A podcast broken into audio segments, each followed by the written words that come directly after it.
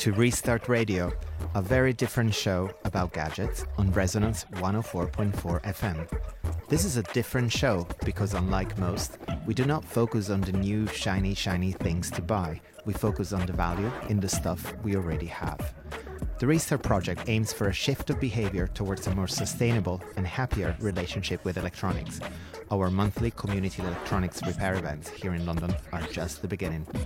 My name is Ugo Vallauri from the Restart project, and I'm joined today by my colleague Jon Stricklin-Coutinho. Hello. Hey, Jon. So, this week we're going to talk about a very recent expedition you did up in Cambridge. That's right. That's right. About uh, two weeks ago, just on the 11th of November, I had the privilege of getting away from my desk for once uh, and going up to a world record repair attempt uh, that was being put on um, by the Cambridge uh, Repair Cafe Network or the Cambridgeshire Repair Cafe areas. Um, very, very interesting. I've not been it's only the second world record attempt I've been a part of. I can share the first one for you uh, later on. But um, one of the things uh, I wanted to talk to you today was about how that worked as a community engagement event. You know, it was so interesting seeing all these people involved, so interesting seeing what was going on. Um, and I'm pleased to say we're joined today by one of the organizers of the event, uh, Nicole Barton, who is the volunteer and events organizer uh, for Cambridge Carbon Footprint. Uh, Nicole, are you there? Yes, hello. Hello, Nicole. How are you? I'm well, thank you. yeah, recovering. Uh, recover. it was a pretty big event. Um, thank you very much again for joining us today. Um, so, Nicole, a lot of our um, a lot of our listeners are in London and not really familiar with what's going on up in Cambridge. Uh, could you give us an overview of um, what it's like up in Cambridge as a as a really strong network of uh, reuse and repair and eco awareness uh, organizations? Um, so around in 2014, um, Cambridge Carbon Footprint, I worked for and Transition Cambridge, we were running some gadget repair events and some skills fest together around practical skills around repair. And someone in the next uh, town called Royston was running Repair Cafe. Um, we invited him along for a meeting. He told us about how they ran. Um, and after that meeting, we ran two small events. Uh, we realized they were super popular events. People kept talking about them and how much they loved them, how much they loved the energy around them, the kindness, the friendliness, the sort of community feel of them, as well as the sort of repair element. Um, so we decided to make a network of people um, to support the growth of repair cafes in Cambridgeshire. So we created the Cambridgeshire Repair Cafe Network, which was made up of um, a couple of environmental groups, uh, an engineer, and the district council and they have created a kind of how-to that's online and a pack, and we went about advertising to different groups, you know, about the repair cafe idea, mm. and we went around different community groups and gave workshops on how to run repair cafes. Uh, we put an online guidance on, and since then we've got repair cafes in 11 locations. Oh, we can barely keep up with the demand. Uh, we've got three more waiting in the wings to start their own repair cafes. So yeah, it's um, it's exploded really. Oh dear. and, yeah, and all, not a good term for reverse. And all of this is happening within Cambridgeshire. All in Cambridgeshire, yeah. So it, it's a fantastic model of community development. So one group tends to learn how to do it. Um, often their biggest concerns are around safety and insurance. Mm, yeah. Um, but once we can sort of get over those fears, people run them, and then they help the next village run theirs. So it's a kind of really a cascading effect, which is wonderful because it requires sort of very little input and the growth is just very organic. And yeah, it's a kind of perfect model, really. Fantastic. So with so mm. much, with so much going on, um, I mean, a world record attempt is a pretty big endeavor. First of all, who held the old record, and what what was the record exactly? It was run by um, a group of repairers who wanted to highlight uh, repair, the repair movement in Vauréal in France in 2013, hmm. and they successfully repaired 150 items.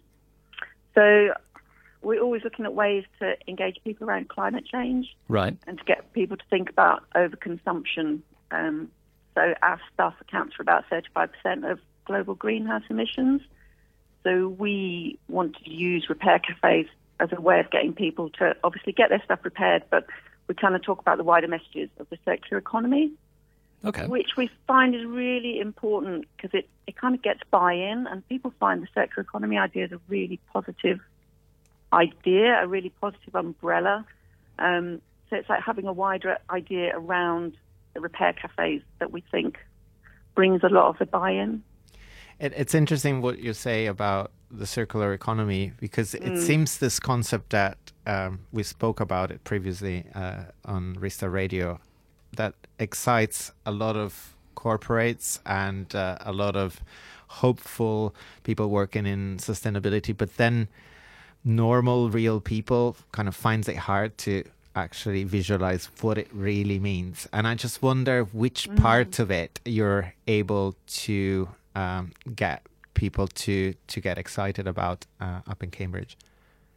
Well, I think repair is obviously one of the key pillars of the circular economy. So, demonstrating repair, like how easy sometimes it can be, and empowering people to think they can do their own, that excites people. We also really um, promote the sharing economy. So, you know, we advertise all sorts of groups where you can share your stuff amongst other people, and we also promote swishing and swapping of goods. So we find those are the you know the areas that we can sort of really do stuff on. We have the um, Institute for Manufacturing here in Cambridge, and they do a lot of work on the design and manufacturing side.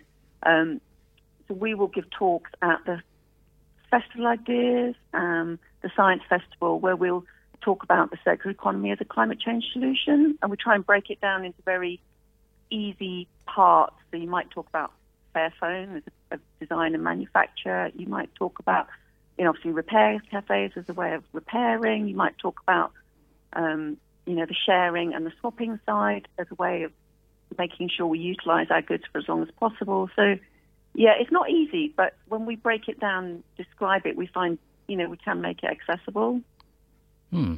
It, it, you were, it was, it's interesting because you were mentioning like a lot of the um, you know a lot of the corporations and companies up there.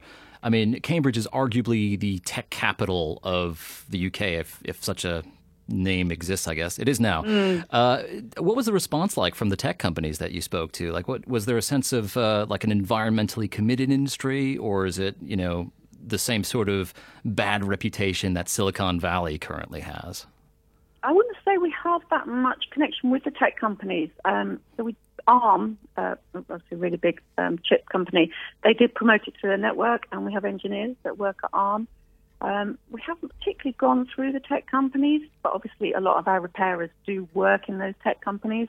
There's a lot of engineers in Cambridge, a lot of engineers that um, become managers and don't get the kind of hands-on time to fix stuff and, and to engage, you know, with stuff hands-on. So we find a lot of them want to engage, but we don't really engage so much with the tech companies. Um, we are finding more of them are interested find out more about the circular economy. So we have someone who writes a blog who works at Cambridge Consulting, and they're all looking for a little window to kind of. They're really interested in the circular economy and developing their business models, but they have to find some way of finding some profit in it. So, yeah, Yeah, finding a way to you know sort of pursue that interest and pursue that passion in a way. yeah, Yeah. There's a lot of interest, but they have to kind of prove that it's you know it's got a, a business worth. Yeah, no, I mean, in certainly levels of interest. I mean, you had tons of local groups up there. I mean, I remember talking to so many people who were, you know, running stalls, doing repairs, um, a lot of interesting perspectives. You know, what was the response like, you know, on the community side from all these different organizations? Were people really excited to take part in this, or did you have to? Were you spending more time like explaining circular economy and that sort of thing? Like, were they a little bit skeptical to take part in some ways? Think initially people might come to Repair Cafe for quite selfish reasons. You know, they want to get their stuff fixed for free. Um, but I think once they come along, the outstanding thing about Repair Cafes is a kindness element. Like people are really surprised to come into a room full of often highly qualified professional people, and you know this person's going to do this thing for free for me and they're going to do it out of the kindness of their heart. They're not getting paid. You know, they have a lovely chat with them about how it all works. Uh, they're in a room full of people, you know, that don't just want to throw their stuff away. Um, so I think it's the we often call them kindness events because they are they're just such strong community events. I think in Cambridge, there's you know can be quite a divide between the town and gown, but we find you know we get everyone coming along to these events, and um, yeah, just friendly, and people are so surprised that other people just want to help them with nothing in return. So I think that is a lot of the reason it's grown that they become really strong community events. So we have PTAs hold them, we have vicars that hold them, we have green groups that hold them. So a lot of green groups that had maybe been struggling to engage people on things like climate change and waste, they've found the repair cafes a really brilliant way to get loads of new people to come along and loads of people that maybe wouldn't have come to other events.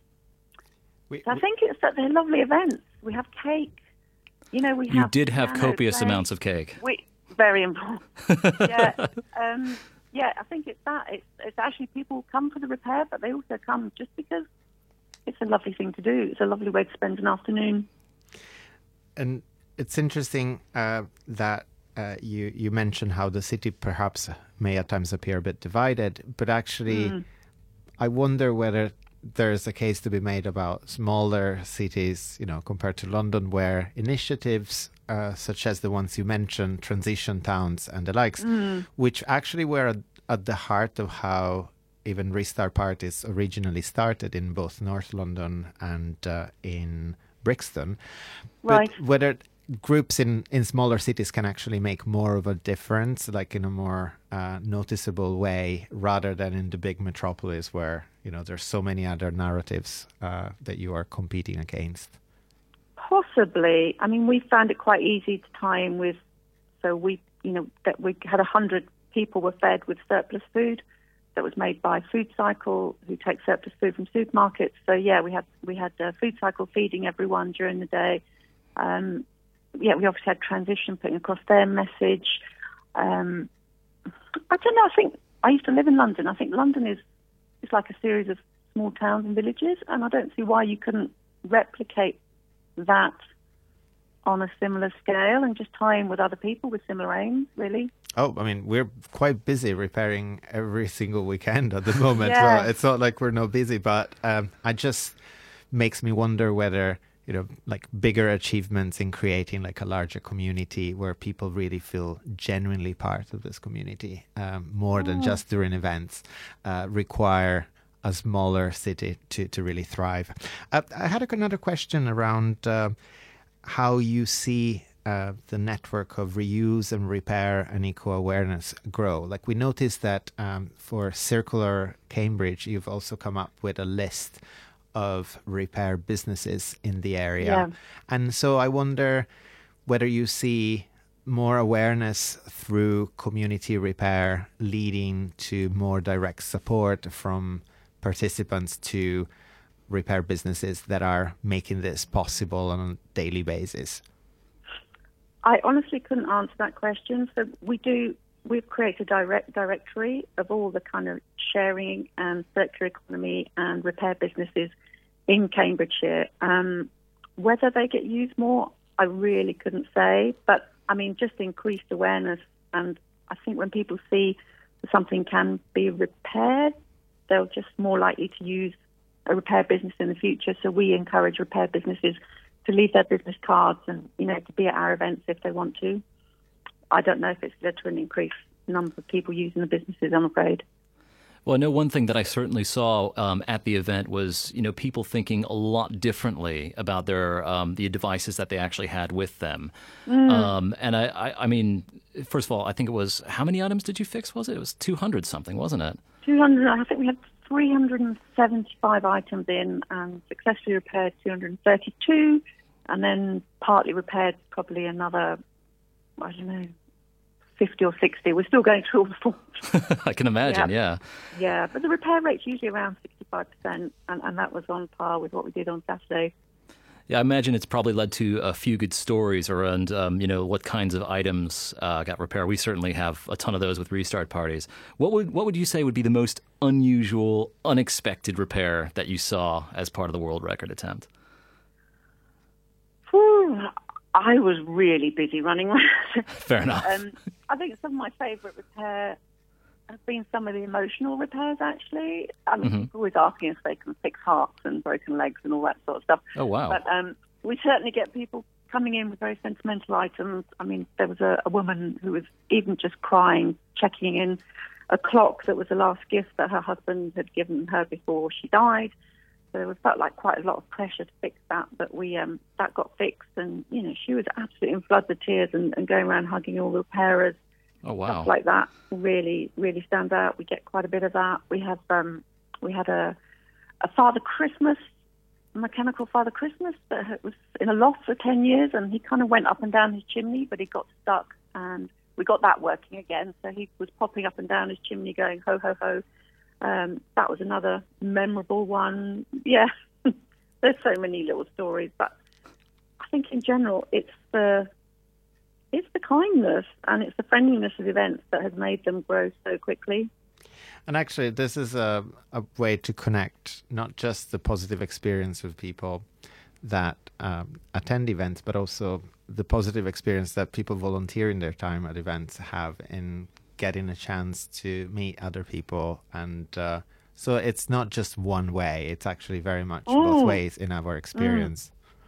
Absolutely. I from the Repair Cafe event, I had vol- we had 105 volunteers on the day, and I've actually had people writing back to me thanking me for allowing them to volunteer at the event, which is pretty unusual. But they felt it was so special, it was an honour to take part, and they've asked if they can get involved in the future. So I think it's being with like-minded people in such a solutions-focused environment that really gives people a buzz. Um, yeah, Fantastic. I mean, one of the things that I get, the one of the queries I get most often is exactly what you've been deal, dealing with. You know, people wanting to get involved in some way, wanting to take part. So, what what one sentence, one phrase would you say to to really convince somebody, you know, to take part in one of these events or to get involved in repair, reuse, and circular economy stuff? uh, one sentence. Uh, it doesn't literally have to be a sentence. Yeah. um, come and have a good time. Um, help build your community and keep stuff out of landfill. uh, it, it's kind of simple, really. Um, Yeah. yeah, that, that's what I would say. I was expecting a line about cake in there as well. So, Clearly, Jon really enjoyed the cake at the event. Yeah, yeah. He was buzzing about it. Yeah. Um, I, I, and the rest of the event as well. Sorry. I had one think fine. yeah, go on. Oh, sorry. I had one final question, uh, just to put in perspective. Um, how, if you could tell us a bit more about Cambridge carbon footprint and how you see this area of activity grow into the future and uh, alongside the other programs that you guys run. I think what um, Cambridge Carbon Footprints, we try to support and inspire people to live sustainably, but we do it in a very non-judgmental way. Um, we tend to sort of focus on what people can do about things rather than the bad news. Um, we show films, we give talks. We run something called Open Eco Homes, where people open up their homes for other people to see and be inspired what other people are doing. Um, we run something called Circular Art that actually ties in with repair cafes. I think, Jon, did you go upstairs to see the I- Circular Art stalls? I did all the upcycled Christmas gifts and everything. Yeah, Some really So- interesting stuff up there. Yeah, so we want people to see their stuff differently. So what might some people might consider as waste or junk, we want them to see it as a valuable resource. So we team up um, 21 artists with 21 charity shops um, every year, and the artists go into the charity shop and often choose something from the charity shop, and we'll make it into a piece of art. And then for two weeks, you can pick up an art, a circular art uh, trail map and go around viewing all these pieces of art in the windows. So for us, it's about getting people to see their stuff differently. I Great. think, as will.i.am said, waste is only waste when you waste it. Um, Great. Well, yeah. yeah, thank you very much and good luck. We want to see a official announcement when the world record will be uh, officially given to you, I guess. yes. Well, we want people to beat it. So it's Again. Challenge accepted. Great. Yeah, go. Good to know. Well, thanks again for your time, uh, Nicole. Yeah. Uh, it's been a pleasure speaking to you. Thanks. Yeah, and thank you for coming to support us last weekend. Thank you. Thank you.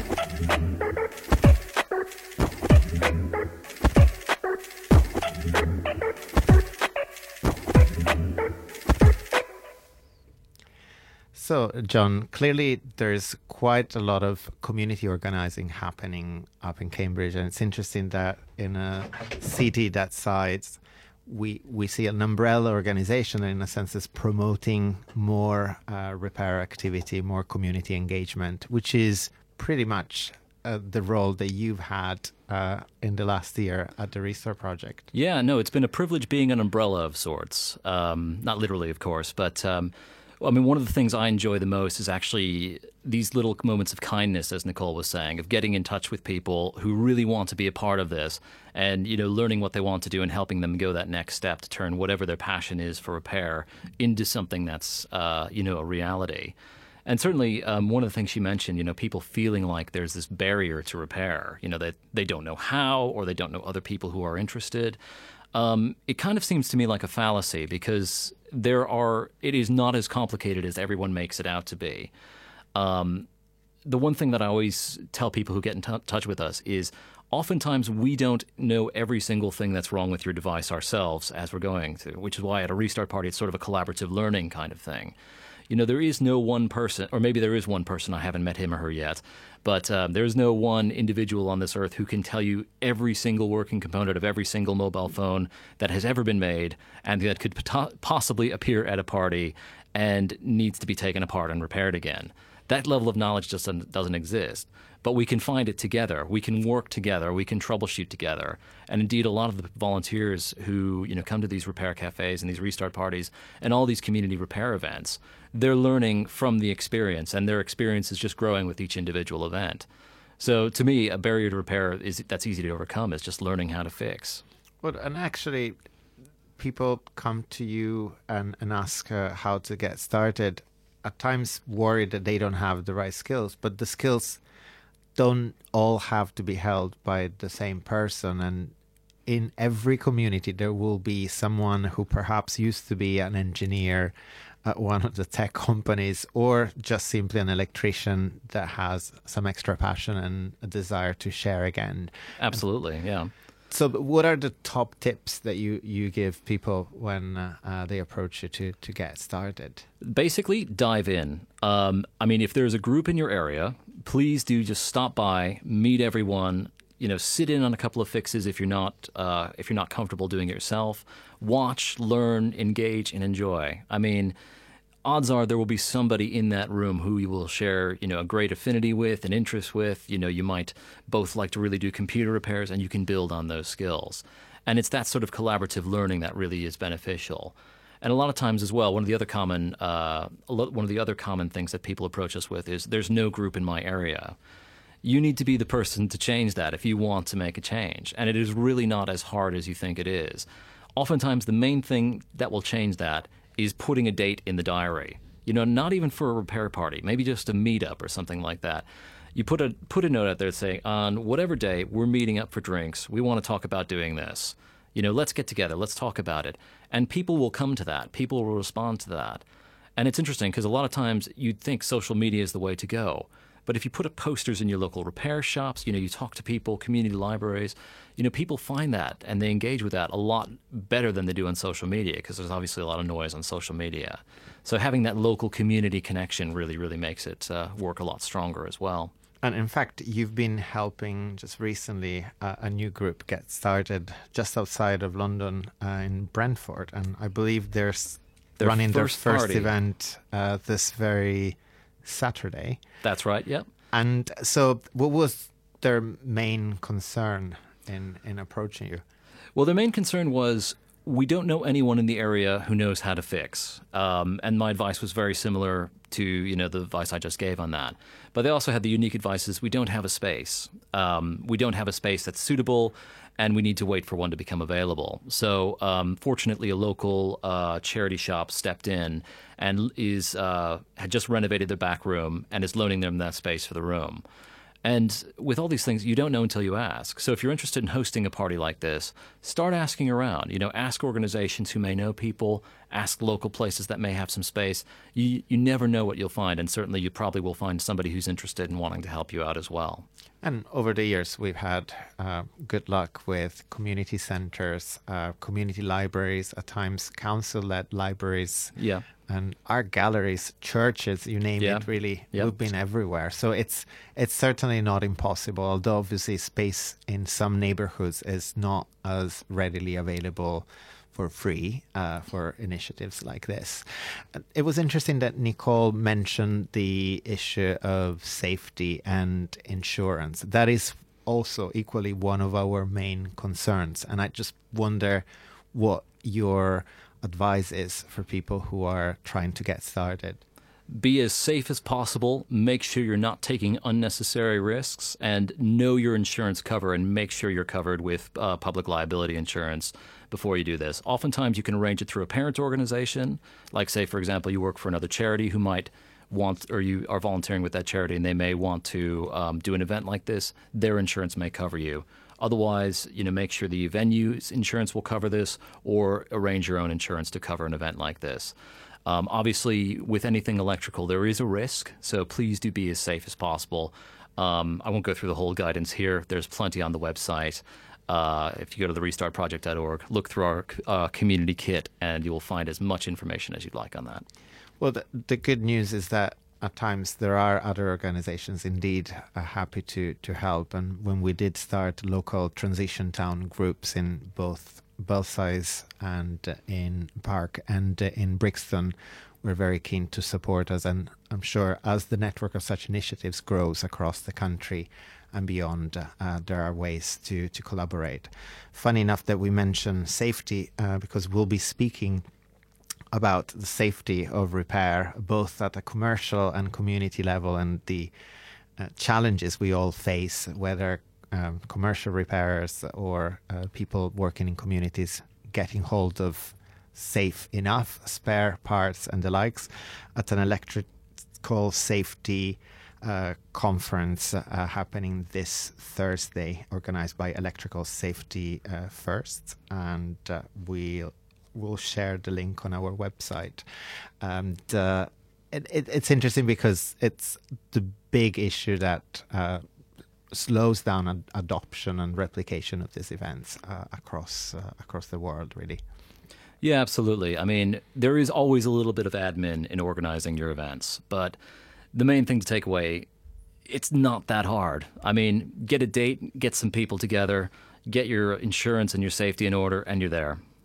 So, at a time when a lot of people are gearing up, um, thinking about what's the latest great gadget that they should be buying for the festive season and uh, there's all these talks of sales of all kinds happening now for like half of the year and trying to buy more buy more we'd like to promote instead another approach which was also mentioned during the interview with nicole and it's currently second uh, Second, Second hand, hand, first. First week, uh, which is organized by TRAID, a charity that we do some events with, specifically in Hackney often.